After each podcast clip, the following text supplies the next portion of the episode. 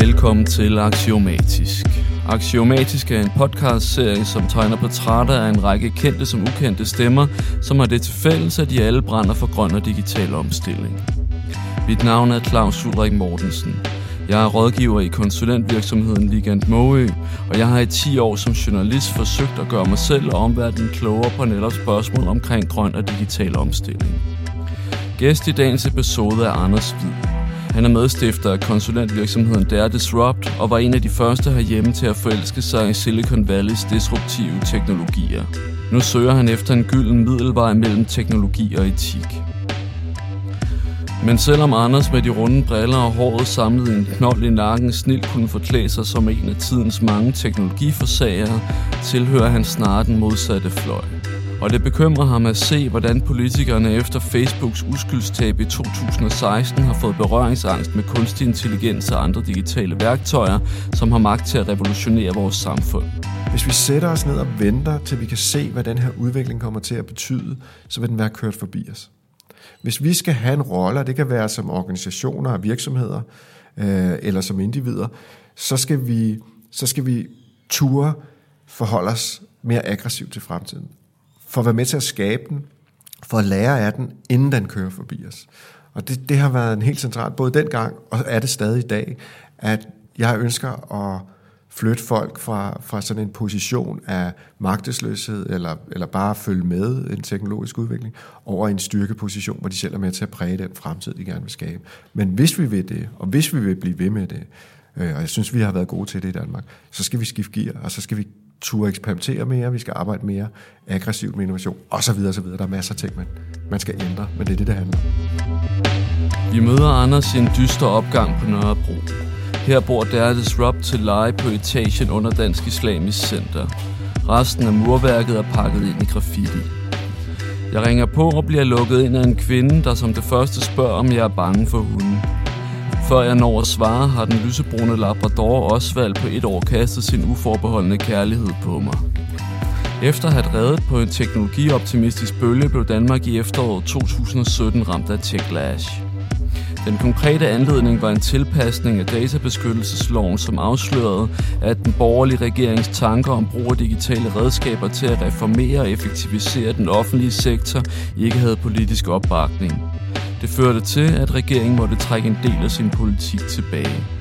Nogle husker måske debatten om Gladsaxe Kommunes model, som skulle hjælpe socialt udsatte, men placerede kommunen i hjertet af en hård shitstorm. Og jeg tænker, at det er et godt sted at begynde snakken med Anders Hvid. Jeg kunne godt tænke mig at starte med at høre dig. Øh, I hvor høj grad øh, oplever du, at digitalisering og, og, og disruption er, er blevet fy-ord i, i Danmark i, i 2019? Jeg oplever en øh, debat, som er meget delt, eller en udvikling, som er delt. Altså at, at vi øh, fra har været igennem en periode med begejstring og fascination over teknologien, pludselig opdaget, at ikke bare havde teknologien bagsider, det tror jeg, vi alle sammen vidste, at det kunne bruges på den gode og den dårlige måde, men selv når vi brugte det på den gode måde, var der bagsider. Altså alt det data, vi aflejrede, når vi brugte alle de her nye kraftfulde værktøjer, kunne bruges øh, imod os eller om os. Og det, det, så, så, så de bagsider har måske nok overrasket os lidt, og det har givet et, et øh, tilbageslag eller en, en, en frustration øh, hos, hos mange, som, som har, har, har haft øh, rigtig godt fat i os. Så det betyder, at, at, øh, at nogle af de her kerneord, de ord, der måske symboliserer den her øh, udvikling, øh, skal man passe en lille smule på, eller kan være lidt sværere at, at bruge, at folk tager afstand øh, fra dem. De har svært ved at se sig selv som en del af den udvikling. Anders Hvid og Der Disrupt endte selv med at spille en fremtrædende rolle i den danske techlash. Hvordan har du oplevet det her techlash, som vi, vi ja, jo stadig befinder os i? Øh, hvordan, hvordan, hvordan oplevede du det, og hvornår blev du første gang opmærksom på, at, at der var et øh, skred under, ja, under opsejling? Man kan sige, at vi var om nogen her i Dare Disrupt, og øh, mig personligt som øh, tidligere ambassadør for Singularity University, så var jeg jo øh, på den fløj, der var begejstret for teknologien, og som synes det var øh, vigtigt at få i tale sig de muligheder, øh, teknologien øh, bragte os. Og det har jeg gjort gennem øh, foredrag og bøger, artikler og projekter for kunder. Øh, og vi havde... Øh, et større projekt for øh, Kommunernes Landsforening, for KL, øh, hvor vi øh, blev bedt om at tegne en mulig fremtid for, øh, for kommunernes brug af teknologi. Altså prøve at give dem et stød frem, vise dem, hvor er det, øh, vi er på vej hen, hvad er det for nogle perspektiver på længere sigt, som er interessante.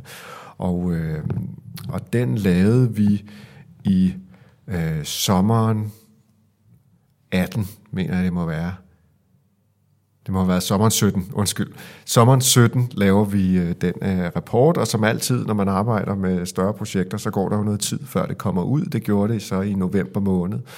Øh, og så øh, havde det et fint øh, lille øh, øh impact øh, i starten, og så hen over julen, øh, øh, hvad hedder det, fra øh, 1. Januar 18, begynder der virkelig at komme nogle eksempler på både projekter i kommunerne, som, som er grænseoverskridende for, hvad folk forventer, øh, og øh, i februar måned øh, kommer så den berømte Cambridge Analytica-sag øh, med Facebook, og vi har også i den her rapport øh, nævnt Cambridge Analytica og evnen for at lave det, man kalder microtargeting, øh, og siger, at det bør danske politikere forholde sig til.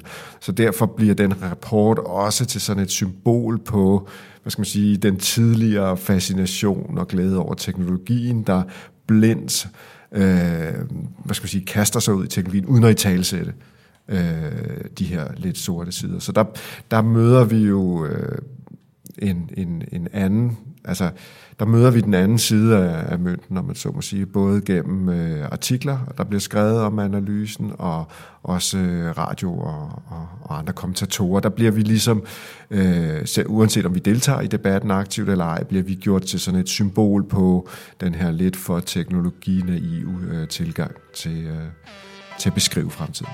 Jeg beder Anders forklare, hvordan fascinationen af teknologi begyndte, og hvordan han husker det første møde med Silicon Valley. Altså, min fascination for teknologi jeg har ligesom så mange andre øh, haft siden, øh, siden jeg var ung, og, og har jo hørt til den generation, der er vokset op i den periode, hvor computerne pludselig var noget, vi havde i hjemmet. Altså for de første øh, PC'er, en Commodore 64, hvis der er nogen, der ved, hvad, øh, hvad det er af, af dem, der lytter med. Øh, og, og hver år, eller hver andet år, når man fik sparet sammen til en ny computer, så var den jo altså virkelig, virkelig meget hurtigere end den gamle. Øh, det, var, det var sådan en, altså oplevelsen af Mors lov på egen krop, som, som jo altid har fascineret mig, og, og, og jeg har altid godt kunne lide at pille og skrue og rode med teknologi. Så på den måde har det ligget øh, i mig, men jeg valgte en øh, samfundsfaglig uddannelse og har læst øh, på, øh, på Roskilde Universitet, læst samfundsfag øh, der. Øhm, og de to ting løb så sammen i sommeren 2010, hvor jeg fik mulighed for at deltage på et øh, 10-års program på Singularity University, som var helt nystartet på, øh, på det tidspunkt. Og der rejste jeg egentlig forholdsvis uforberedt over, men jeg skal love for, at jeg kom hjem med noget i, øh, i bagagen. I hvert fald en masse at øh, tænke over. Fordi den agenda, de repræsenterede eller fortalte om, var jo en, en agenda omkring øh, det eksponentielle, altså Mors lov, som jeg jo også selv havde, havde oplevet, øh, men en agenda, som var langt bredere end bare at øh, det her handler om et redskab, vi som mennesker bruger, altså en computer. Det, det var, det var øh, i den altså, sammenhængen til min, min samfundsmæssige baggrund, der, der ligesom tændte i mig, og jeg pludselig fik en erkendelse af, at det her er... Øh, man kan kalde det, altså i, i værste fald samfundsomstyrtende. Altså vi står over for et større skift, som rækker langt bredere end bare de redskaber, vi øh, som mennesker bruger. Ikke? Og det, det fik mig virkelig øh, i gang, og det, det, det, det, det blev ligesom min mission at, at fortælle om det her, da jeg kom hjem. Ikke? Så da jeg kom hjem, begyndte jeg at holde, holde øh, foredrag om det øh, i, en, i en længere periode. Først til venner og familie, men, men jo senere også i erhvervsmæssig sammenhæng. Anders husker tilbage på et Danmark, som dengang ikke havde den store interesse i ny teknologi. Og det var også en væsentlig årsag til, at han rejste til USA. Hvordan så man, hvordan så verden, hvordan så vi i Danmark på øh, San Francisco, Silicon Valley, Google, Facebook, Apple? Altså, for det var jo, de var omgået af, af en, en, en mystik og en fascination, og, og du mødte jo nærmest ikke nogen, der, der, der havde noget dårligt at sige om den dengang. Altså, hvordan var det for dig at møde den der verden første gang, og også det første møde med Singularity University og disruption-begreber og sådan noget? Hvad var det, der, ligesom, hvad var det, der fangede dig ind der? Jamen, først og fremmest så er jeg jo også af person, øh, måske nem at begejstre, og, og, og, og jeg faldt, altså ligesom så mange andre, er, er, der også rejste til Silicon Valley på det tidspunkt, så, så gik jeg, faldt jeg jo lige i, altså, og, og var bare begejstret. Det var dengang, at der ikke var nogen, altså vi havde ikke fået øje på de bagsider med teknologien, og der var ganske få, som var i virkeligheden var i stand til at, at, at, at forudsige dem. Øh, jeg tror også, vi skal erkende, at der i 2010, der var vi en meget lille gruppe, som synes, at den her agenda var spændende. Langt, langt størstedelen af den danske befolkning havde ingen holdning til, altså de var hverken positive eller negative, de havde ingen holdning til teknologi. Og det var faktisk noget af det, der drev mig afsted, var en frustration over, at de mennesker, jeg omgav mig med i mit professionelle netværk, slet ikke, øh, jeg kunne slet ikke spejle min, min begejstring i dem. Jeg, kunne ikke, jeg havde ikke nogen at have den her dialog med øh, i Danmark. Selvfølgelig var der jo øh, masser af, af Øh, tech-startup-scenen var jo i fuld gang i Danmark, men det var en uendelig lille gruppe sammenlignet med, hvad skal man sige, størrelsen på debatten i dag. Antallet af deltagere i debatten er jo, er jo massivt i forhold til, øh, til dengang. Hvis man så var så heldig at, at støde ind i dig der i 2010-2011 og hørte dit, din foredrag, hvad, hvad, hvad ville det så, hvad var det for nogle ting, du, og hvad var dine pointer, hvad var dine budskaber dengang? Øh, for jeg kunne forestille mig, at det, det var noget andet end det, du, man, man hørte dig sige i dag, men hvad var ligesom kernen i, i, i det, du gerne ville tage med dig hjem fra øh, Silicon Valley til, til de øh, uoplyste danskere?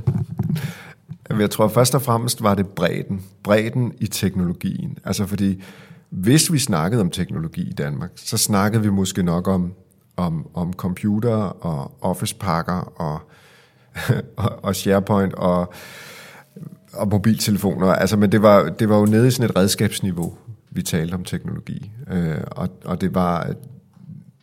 Det, det, som jeg blev chokeret over, var for eksempel hele, hvordan hele det biologiske område, biotek, øh, og, og hvordan, hvordan de teknologier, som før ligesom boede i nogle ekspertsystemer, nogle virksomheder, som sagde, de var biotech-virksomheder, øh, at, at, at de værktøjer, som, som, som var så vanskeligt tilgængelige og var så begrænset og krævede så meget ekspertviden, at de pludselig blev tilgængelige. Altså, vi kalder det en demokratisering af teknologien. Ikke? At, at pludselig blev den ikke bare billig, den blev også nemmere tilgængelig.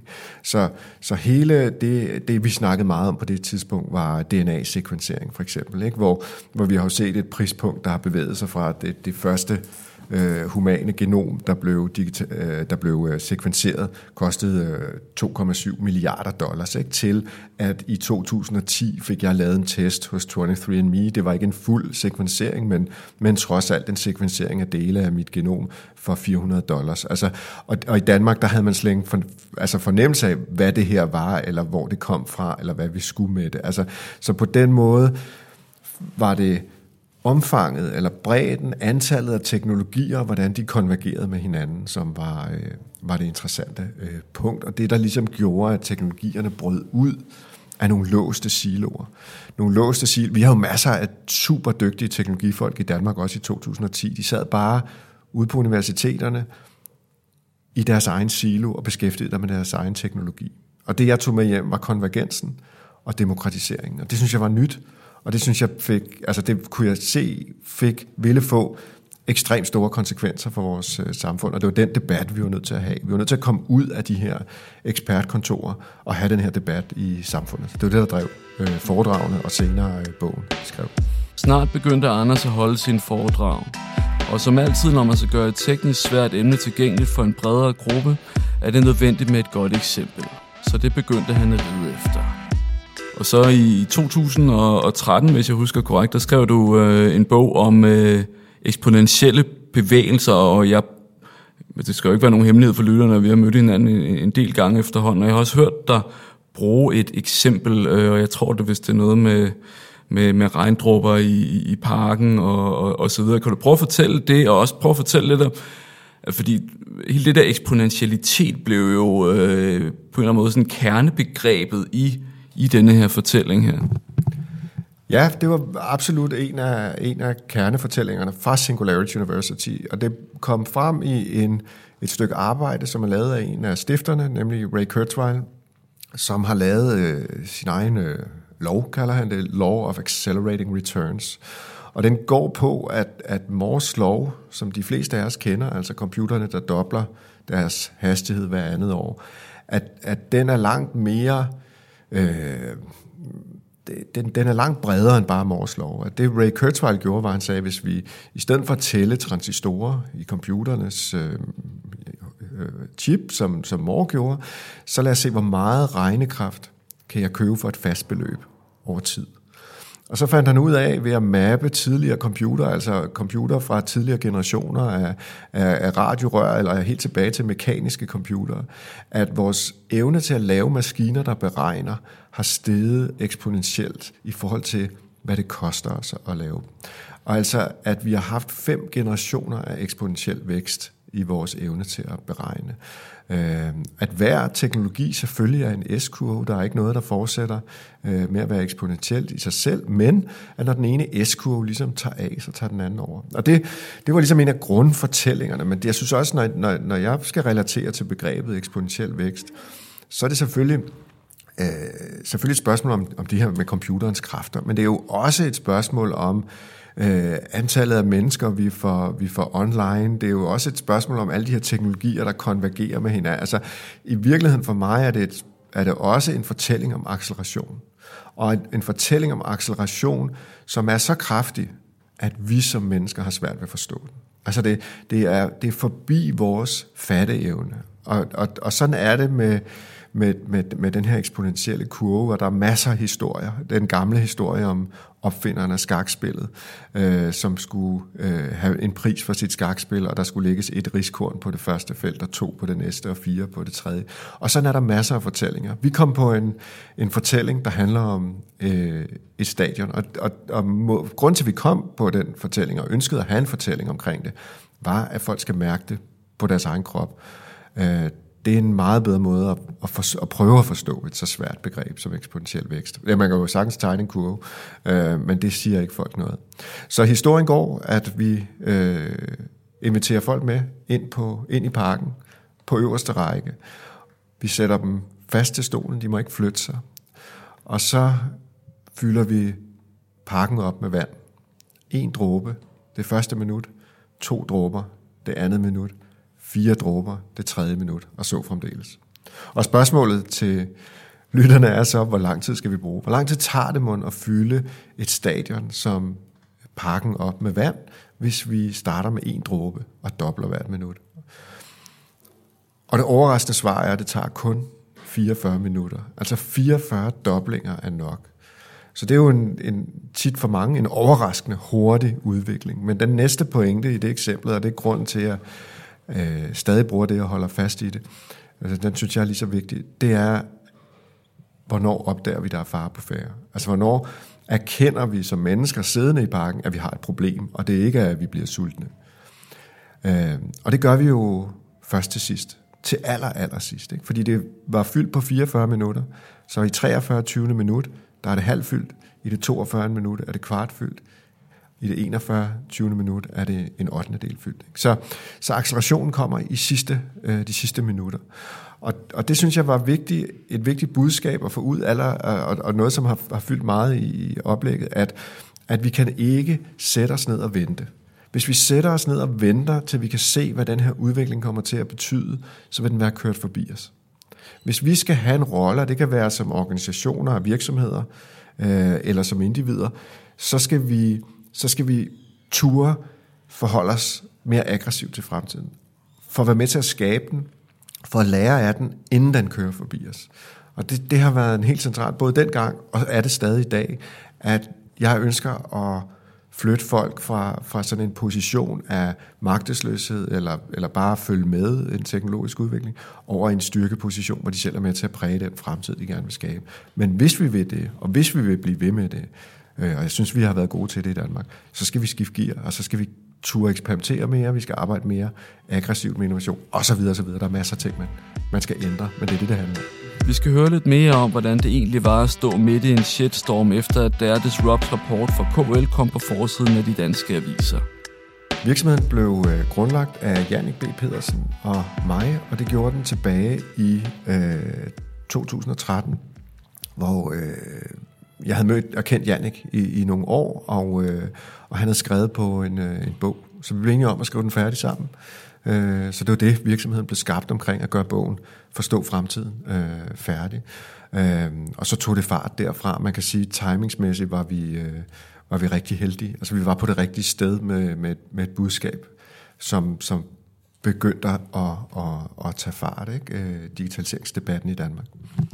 Men, og nu kan vi måske så vende tilbage til, til den rapport, I, I lavede for KL omkring øh, teknologispring i kommunerne, som jeg husker den, den, den hed, fordi der blev I jo så symbolet på, på noget af alt det, som, som offentligheden så småt begyndt ikke at, at, at, at bryde sig om ved digitalisering, ved disruption, og I, I, I kom i en masse modvind på det tidspunkt. Kan du sådan prøve at beskrive, hvordan I, i kom derhen, og hvordan du oplevede det? Synes du, det var, var det uretfærdigt? Følte du dig, øh, følte du dig misforstået? Og, øh, ja, og, og, hvad, og, og hvad, hvad, hvad kunne du ligesom stille op der? Altså, hvad, hvad, var, hvad var din strategi for at, at takle det?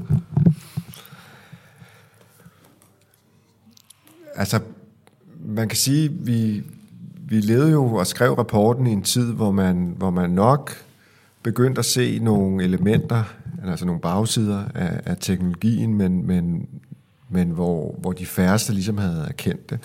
Øh, jeg synes, jeg synes vores øh, metode, og den metode, vi både har brugt i foredragene øh, og også i rapporten, handler om at give folk nogle billeder på fremtiden, som de godt må slå sig lidt på. Fordi det handlede om at, at få tankerne i gang. Øh, det handler om at få folk til at forstå, at den virkelighed, de lever i, ikke kan eller ikke vil fortsætte med at eksistere. At de, de, de, øh, de teknologier, vi ser folde sig ud foran os nu, de kommer til at stille spørgsmålstegn ved måden, vi arbejder på, måden vores demokrati fungerer på, måden vores privatliv øh, er, øh, hvad skal man sige, vores evne til at, at opretholde et privatliv, øh, og, og så videre, så videre. Altså en lang række sådan grundpræmisser for, hvad det vil sige at være borger i det her samfund, bliver påvirket af teknologien.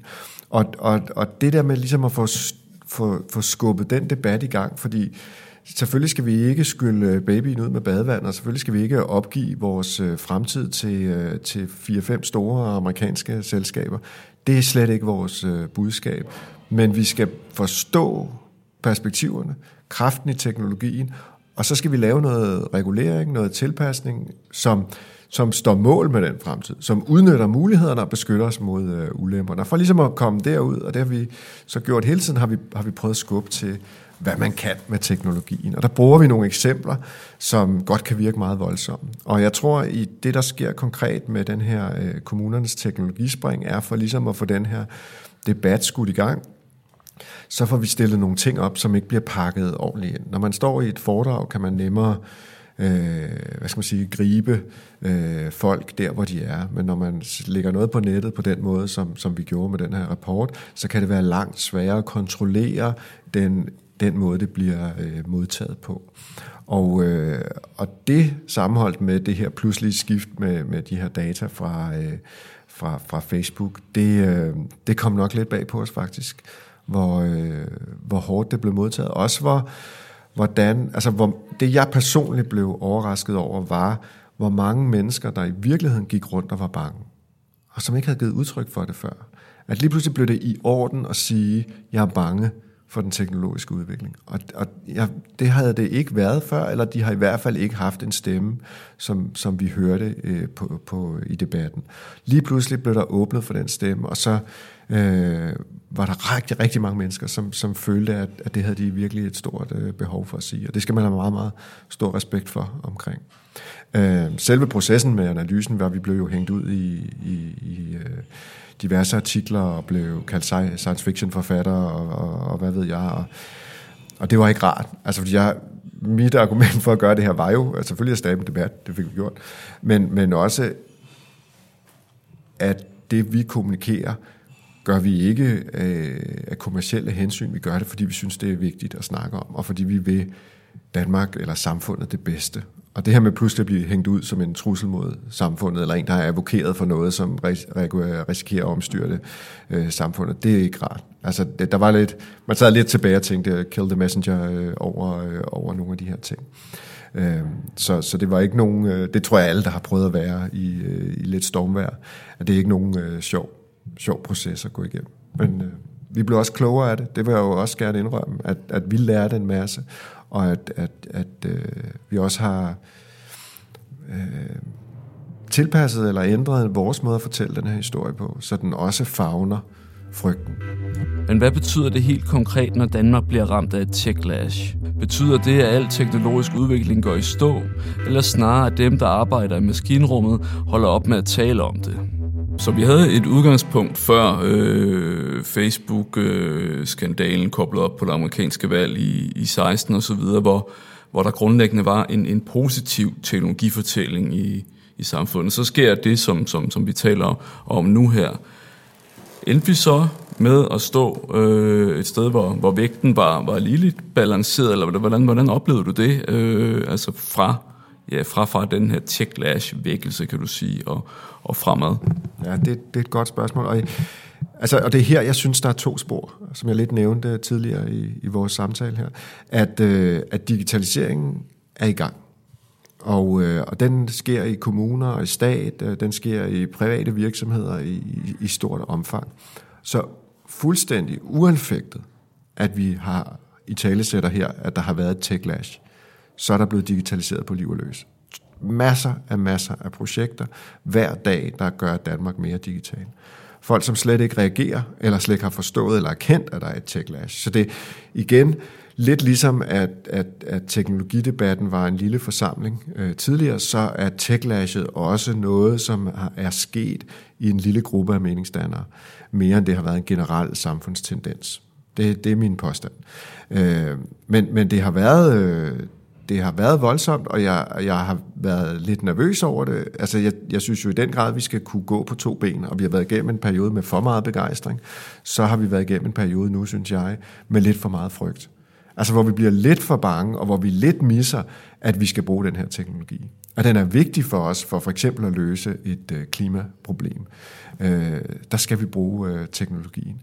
Øh, så vi skal passe på, at vi ikke demoniserer den, og vi skal passe på, at vi ikke lader frygten styre os. Og der skal vi gå på de der to ben. Og der synes jeg, vi er, vi er på vej hen nu, og min, sådan min oplevelse af, altså, fordi jeg kender jo mange af dem, som, som har talt øh, kritisk øh, på, på teknologiagendaen, og mine samtaler med dem, synes jeg, nu at jeg hører dem sige, nu skal vi også passe på, at vi ikke demoniserer teknologien for meget. Fordi der er masser af værdi i data, og i Danmark har vi jo en stor tradition for at samle data om os alle sammen. Vores sundhedsdata er, er, er verdenskendt. Altså vi har vores viden om danskerne og danskernes sundhed og livsstil er, er, er der ingen andre, der har. Og det har givet os nogle fantastiske fordele i vores sundhedsforskning. Øh, vi har siden andelsbevægelserne været vant til at dele de ressourcer, vi har med hinanden og skabt en kæmpe værdi på det. Og, og på samme måde skal vi blive ved med at ture dele. Vi skal blive ved med at tro på, at vi i fællesskab kan løfte, kan løfte mere, end vi kan, øh, når vi isolerer os. Og det, det gælder også øh, på, på teknologifronten. Så, så vi skal passe rigtig meget på, at vi ikke mister noget af det, vi, øh, vi, vi er gode til øh, i sådan en eller anden frygtscenarie på, at, at nu bliver alt anderledes. Men hvis du så, så, så det du siger er, at på den ene side har der været en, en, en, en, en begrænset gruppe meningsdannere på på medier, øh, journalister, radioværter, øh, jurister osv., som, som har brugt meget energi på at, at tale denne her øh, tech-skepticisme op, men du siger, mens det foregår, er, er der kørt en ubundhørlig retning imod en, en, en, en, en øget digitalisering af, af samfundet. Det lyder jo måske som om, at det så ikke har haft nogen konsekvenser i, i en kan du sige, en negativ retning forstået på den måde, hvis man ønsker, at, at vi skal gøre brug af digitaliseringsmuligheder. Hvad er det så, hvor er det så, du tænker, at problemet er, bare lige så jeg forstår det øh, helt, helt klart? Når jeg siger, at det er kørt videre, så er det jo i høj grad kørt videre i den private sektor. Og, og der, hvor vi kan misse nogle muligheder, det er i vores fælles projekter, altså vores offentlige sektor. Øh, der har været nogle, nogle, øh, nogle meget stærke kræfter, altså, og, fordi det er vores allesammens data, det er staten, det er nogle af de ting, hvor det godt kan gøre lidt ondt. Så der, der har vi jo oplevet en, en opbremsning øh, digitalisering. En stor del af der Disrupts kunder findes i kommunerne. Og her kan Anders godt mærke, at der er disse år trædes vand i forhold til, hvilke tanker og projekter man kan sætte i søen. Og der blev Gladsaxe Kommune blev jo så øh, skrækeksemplet på, på noget, som jo altså for nogen måske kunne, kunne ende med at fremstå som en eller anden kinesisk øh, øh, lignende pointsystem, hvor, øh, hvor alle mulige ting fra, fra hverdagen ligesom blev, blev rated, og så derud efter, øh, det var noget med udblevende tandlægebesøg og så videre, kunne man så finde ud af, hvem man skulle øh, tage fat i i forhold til eventuelt, hvis, hvis børn risikerede at, at komme i problemer som, som, som voksne, øh, og, og så videre, så videre, så videre. Men og, og, har det haft en konsekvens i forhold til, hvad kommunen tør give sig i kast med i dag? Altså op, oplever du det sådan? Altså det er jo svært at gisne om de projekter, der ikke blev til noget, fordi dem ser vi jo af gode grunde ikke. Øh, det, der er det, det ømme punkt her, det handler om profilering. Altså i det tilfælde, hvor man bruger øh, data input om borgerne til at prøve at putte dem ned i nogle øh, kategorier, nogle kasser, som kan forudsige noget om andre problemer. Altså øh, i tilfælde med Gladsaxe Kommune har tandlæge, tandhygiejne siger det noget om trivsel i familien. Det var den korrelation, man fandt i Gladsaxe Kommune. Øh, men, men, øh, men vi ser jo stadigvæk nye eksempler på, på profilering, og hver gang bliver det diskuteret. Øh, det, det sidste eksempel har været på arbejdsformidlingen, hvor man øh, arbejder med profilering af ledige med henblik på at vurdere, er der, hvor høj er risikoen for at blive langtidsledig. Og man gør det jo både i Gladsaxe Kommune og på arbejdsformidlingen med bedste henseende. Altså at bruge de knappe ressourcer, hvor de giver størst værdi. Så hvis vi sidder med en borger, som har en risiko for at blive langtidsledig med høj risiko, så skal vi jo bruge nogle flere ressourcer på efter- videreuddannelse af, af den pågældende. Øhm, så øh, ligesom intentionerne om tidlig intervention i Gladsaxe, så er intentionerne på plads. Problemet er, at det kan virke stigmatiserende, at teknologien ofte ikke er så moden, som vi gerne vil have den til. Altså der kan være fejl og, og så videre. Og hvordan gør vi så? Øh, hvornår bruger vi den menneskelige vurdering, og hvornår bruger vi computeren? Det er jo alt sammen nye ting for os. Og meget af det handler nok også om at opbygge en forvaltningsskik eller, eller, eller en, en, en, nogle nogle forvaltningssystemer, som er i stand til at bruge de her støtteværktøjer, så vi kan bruge vores ressourcer bedst muligt, men som også sikrer den enkelte en gennemsigtighed i forhold til den service, man bliver mødt med, øh, og øh, en mulighed for at, at sige fra, eller selv kunne styre sine egne data osv.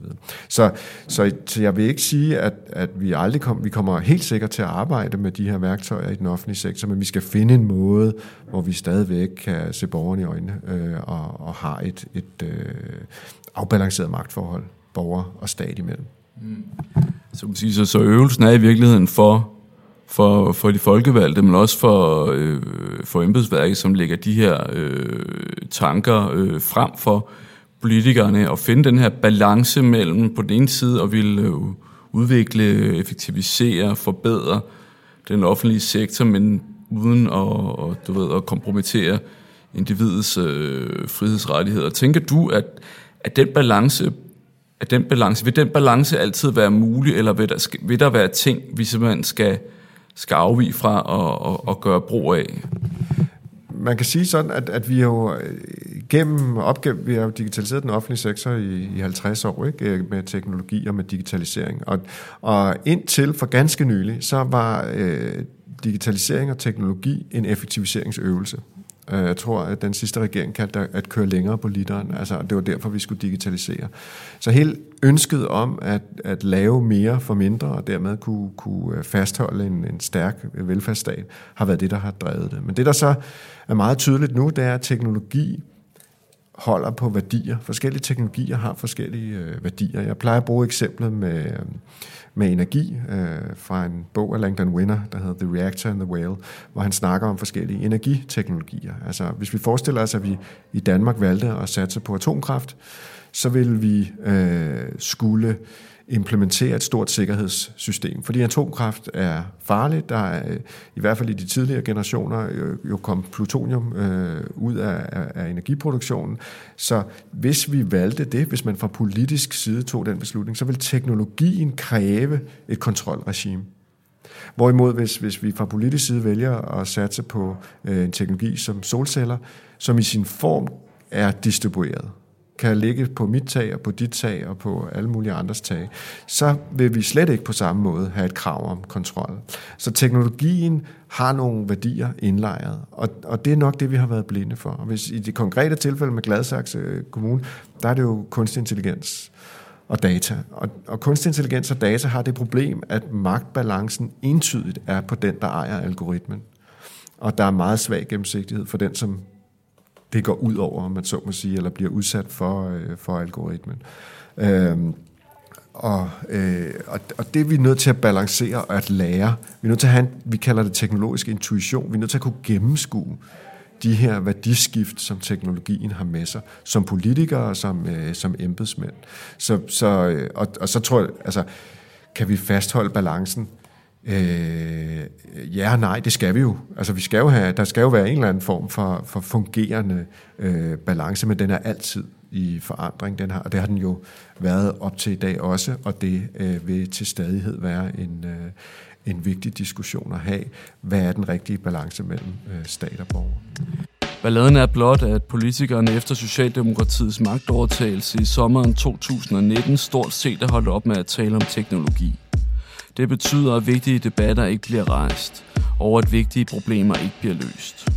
En ting, som, øh, som jeg og også øh, ja, og andre i, i journalister har, har blivet mærke i også beskrevet, er, at der siden øh, magtskiftet her i, i, i sommer er øh, digitalisering og, og især øh, alt snak om, om disruption, øh, og som jo var en dagsorden, som som fyldte meget for, øh, for den tidligere VLAG-regering, og Lars Løkke Rasmussen satte sig selv, øh, i hvert fald i, i offentligheden, i, i spidsen for, for Disruption-rådet, og, og Brian Mikkelsen talte ekstremt meget om, om, hvad digitalisering skulle og kunne, og der blev lavet et, et hav af, af vækstplaner og så videre. Altså det var, det var en af de sager, måske den sag, som, som ud over udlændingepolitikken blev pushet allermest. Øh, nu har jeg siddet og kigget på... Øh, på, hvad, hvad, hvad det har fyldt øh, hos den nye regering, ikke? og hverken i, i forståelsespapiret mellem øh, Socialdemokratiet og, og støttepartierne, i øh, men Frederiksens åbningstale, i lovkataloget, i finanslovsudspillet, har, har det overhovedet fået nogen opmærksomhed. Det eneste, der har været, har så været i for, forbindelse med, med overvågningspakken. Øh, der vil man så skrue op for overvågningsmuligheder, øh, uden, uden i øvrigt ligesom at, at i talsæt hvad, altså de her bevægelser, som, som du og jeg sidder og taler om nu. Øhm, så, så det er så dels er nysgerrig efter, ser du et, et, et skred i det her, eller er det bare et spørgsmål om, at lige nu er vi så travlt optaget med at tale klima, og så kan vi kan ikke du, tale om alting på én gang. Ser du et skred i det her, og, og det er et skred, som du tror kan komme til at, at påvirke din virksomhed og, og jeres arbejde i en negativ retning eventuelt? Altså, jeg kan, kan kun spejle din, din analyse. Altså, det, det, er jo, det, det glemmer ved sit fravær. Altså, en, en stillingtagen til, hvordan skal øh, fremtidens, altså hvor digital skal fremtidens offentlige sektor være i, i, i Danmark. Øh, jeg håber og tror, at, at, at man lige skal finde sin ben, fordi det er et komplekst øh, område, og det, øh, det er ikke så nemt. Altså i forbindelse med overvågningsparken øh, kom diskussionen jo, om man ønskede at bruge ansigtsgenkendelse. Fordi et er at sætte et kamera op, men noget andet er at bruge en computer til at se, hvem der er på de billeder, og en mulighed for at track dem på tværs af forskellige øh, kameraer osv. Så, så, så der havde vi jo diskussionen. Et helt konkret eksempel på en teknologi, som i vidt omfang bliver brugt i for eksempel i, i Kina, ikke? Men, men ønsker vi at bruge det i, øh, i Danmark. Øh, så, så nej, vi har ikke set det, og, og, og det eneste sted, øh, som du også selv nævner, hvor teknologien har været øh, en, en parameter, som regeringen har gjort brug af, har været på klimaområdet, hvor man har sat nogle meget ambitiøse klimamål og sagt, hvis vi, vi ved faktisk ikke, hvordan vi skal nå det. Altså vi kan ikke lave en plan nu og her, der gør, at vi kan garantere, at vi opfylder det mål. Vi sætter vores lid til den teknologiske udvikling. At vi kan lave innovative løsninger, som ikke er kendt i dag, som vil gøre det muligt for os øh, at nå de, øh, den reduktion på de 70 procent, som, som regeringen snakker om. Så det er det eneste sted, vi har set den. Og jeg tror, jeg tror, det er et meget tydeligt signal til virksomheder som min og andre, der arbejder i det her felt, at, at, at hvis, man, hvis man vil noget med teknologiudvikling og, og, og have øh, et, øh, et, et projekt der i relation til det offentlige, så er det i udbredt grad i sammenhæng med bæredygtighed. Altså bæredygtighed og teknologi, det bliver et område, hvor der bliver stadig vil blive afsat ressourcer, øh, masser af ressourcer, for at nå de klimamål. Det er vores vigtigste problemstilling, og den, øh, den er vigtigere, end om vi kan give en lidt bedre undervisning, eller om vi kan lave en lidt bedre behandling i sundhedssektoren ved at bruge teknologi eller ej. Det er klimadebatten, der er den primære. Og, og det, det, øh, det er jo ikke nyt for os. Øh, vi har arbejdet med klima som mål i, i, i mange projekter, blandt andet vores, øh, vores øh, uddannelsescamp Founders of Tomorrow har haft klima på agendaen de sidste to og et halvt år. Så, så, så for os er det, er det ikke noget nyt eller nogen trussel, at vi nu skal til at arbejde med klima, for det gør vi i forvejen. Det, det, det er vi kun glade for, at vi får sat det fokus. Nordens skovrige og sparsomt befolkede arealer med 27 millioner mennesker fordelt på fem lande har en global tiltrækningskraft. Hvad enten det skyldes vores universelle velfærdssystem, design, krimi, musik eller gastronomi, er de skandinaviske meritter kendt langt ud over vores egen region. Og i løbet af de seneste år er en ny fortælling ved at tage form. Historien om, at vores særlige værdisæt kan blive redningsplanken i en global teknologidreven økonomi, som er ved at løbe af sporet. Men det kræver, at vi ikke mister fokus. Mere generelt på digitalisering af den offentlige sektor, så kan jeg da godt være lidt bange, fordi vi har en førerposition i, øh, i Norden på brug af, altså på digitalisering af vores offentlige sektor. Vi har også nogle store problemer, som kræver opmærksomhed, for eksempel på skatteområdet, øh, som, vi, øh, som vi skal have løst. Og, øh, og, og dem til trods, så har vi fat i noget, som, som resten af verden er interesseret i. Altså, at det, der er jo ikke, det er jo ikke kun Danmark, der har opdaget, at øh, den amerikanske digitalisering og brug af data er et problem. Øh, og, og, og vi, de fleste af os har også opdaget nu, at øh, Kina har en helt anden tilgang til teknologi end USA, men ingen af de to er jo særlig attraktiv i en dansk kontekst, eller en europæisk kontekst. Så derfor har vi behov for nu at træde frem på scenen og sige, der er en tredje vej, der er en bæredygtig måde at digitalisere på. Og den kunne meget vel og med stor fordel komme fra Danmark. Fordi vi er så langt fremme, som vi er med digitalisering. Så øh, hvis vi, altså det, vil, det, vil, det vil jeg synes var ærgerligt, hvis vi misser evnen eller muligheden for at, at komme frem med både med private aktører, som vi har øh, hvad skal man sige, modnet gennem digitalisering af den offentlige sektor i Danmark, og de kan sælge deres produkter til udlandet, men også at vi som land går forrest og siger, at et bæredygtigt demokrati i en digital verden kunne se sådan her ud. Fordi vi har jo faktisk et arbejdsmarked, som vil være i stand til at absorbere øh, en teknologisk øh, omvæltning, altså teknologisk arbejdsløshed. Vi har jo faktisk en, en, en offentlig sektor, som respekterer øh, relationen til borgerne. De ting kan, kan, kan blive noget værd. Altså vi har jo lang tid prøvet at, at, at hvad skal man sige, fortælle verden om vores velfærdsstat. Det er bare så svært at eksportere et system. Men hvis man pakker det ind i teknologi, så er det faktisk nemmere. Altså teknologien er en fantastisk formidler af kultur. Og, og teknologien, den nordiske teknologi og de systemer, vi har, er en fantastisk mulighed for at give verden nogle af de styrker, som vi har haft i vores samfund. Så det vil ærge mig grænseløst, hvis vi misser den båd i en eller anden øh, frygt og tilbagetræden. Og så er der kun navnet tilbage, altså der er Disrupt. Rimer det ikke lidt for meget på Facebook og Googles idé om at rive samfundet op med roden?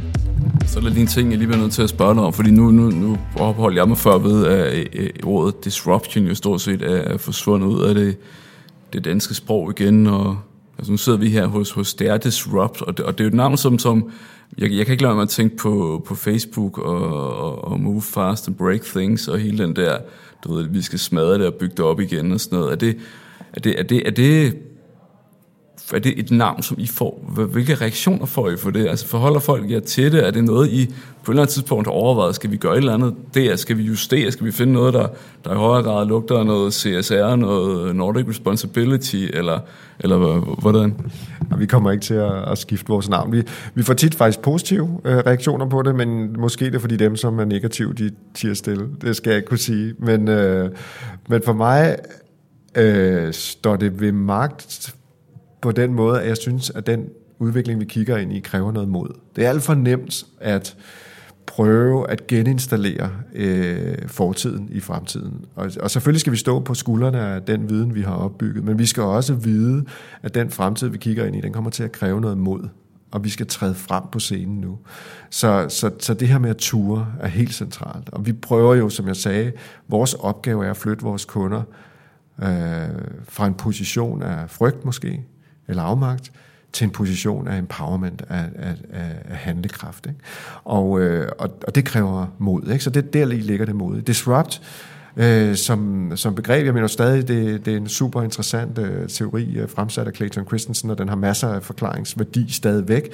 Det er rigtigt, begrebet er blevet, blevet brugt lidt i flæng og, om alt muligt, og, og, og har måske en negativ klang. Men jeg mener stadigvæk, at der er væsentlige problemer, der skal løses. Der skal disruptes. Det system, vi har bygget, det kan godt være, at vi går rundt og har det rart, men vi bruger øh, alt, alt for mange ressourcer. Vores, vores økonomiske øh, modeller skaber alt, alt for meget ulighed. Der er masser af ting, vi kan tage fat i, som ikke er bæredygtige i den nuværende form, som skal disruptes, som skal ændres grundlæggende. De, værdi, underliggende værdisystemer skal ændres, og det, det kræver, øh, eller det er det, som Clayton beskriver som disruptiv innovation, og det er det, har vi brug for, og det er en fantastisk mulighed for danske virksomheder, for dansk kultur og dansk samfund øh, at, at gøre. Så vi står 100% på mål for vores navn. Vi kommer ikke til at, at skifte det. Anders står altså fast, og står det til ham, skal disruption hverken som ord eller begreb forsvinde ud af det danske vokabularium. Fremtiden har med andre ord en fremtid. Og apropos fremtiden, så kan du i næste uge møde Liva Ekvald Theisen. Hun er erhvervscoach og stifter af Female Founders of the Future, som kæmper for at begrænse de kønsmæssige uligheder i tech-branchen. Og tro mig, det er der mange af. Men mere om det i næste uge. Axiomatisk er produceret, spikket og redigeret af Claus Ulrik Mortensen. Og det er også mig, der har lavet musikken, der kører i baggrunden. Tak fordi du lytter med.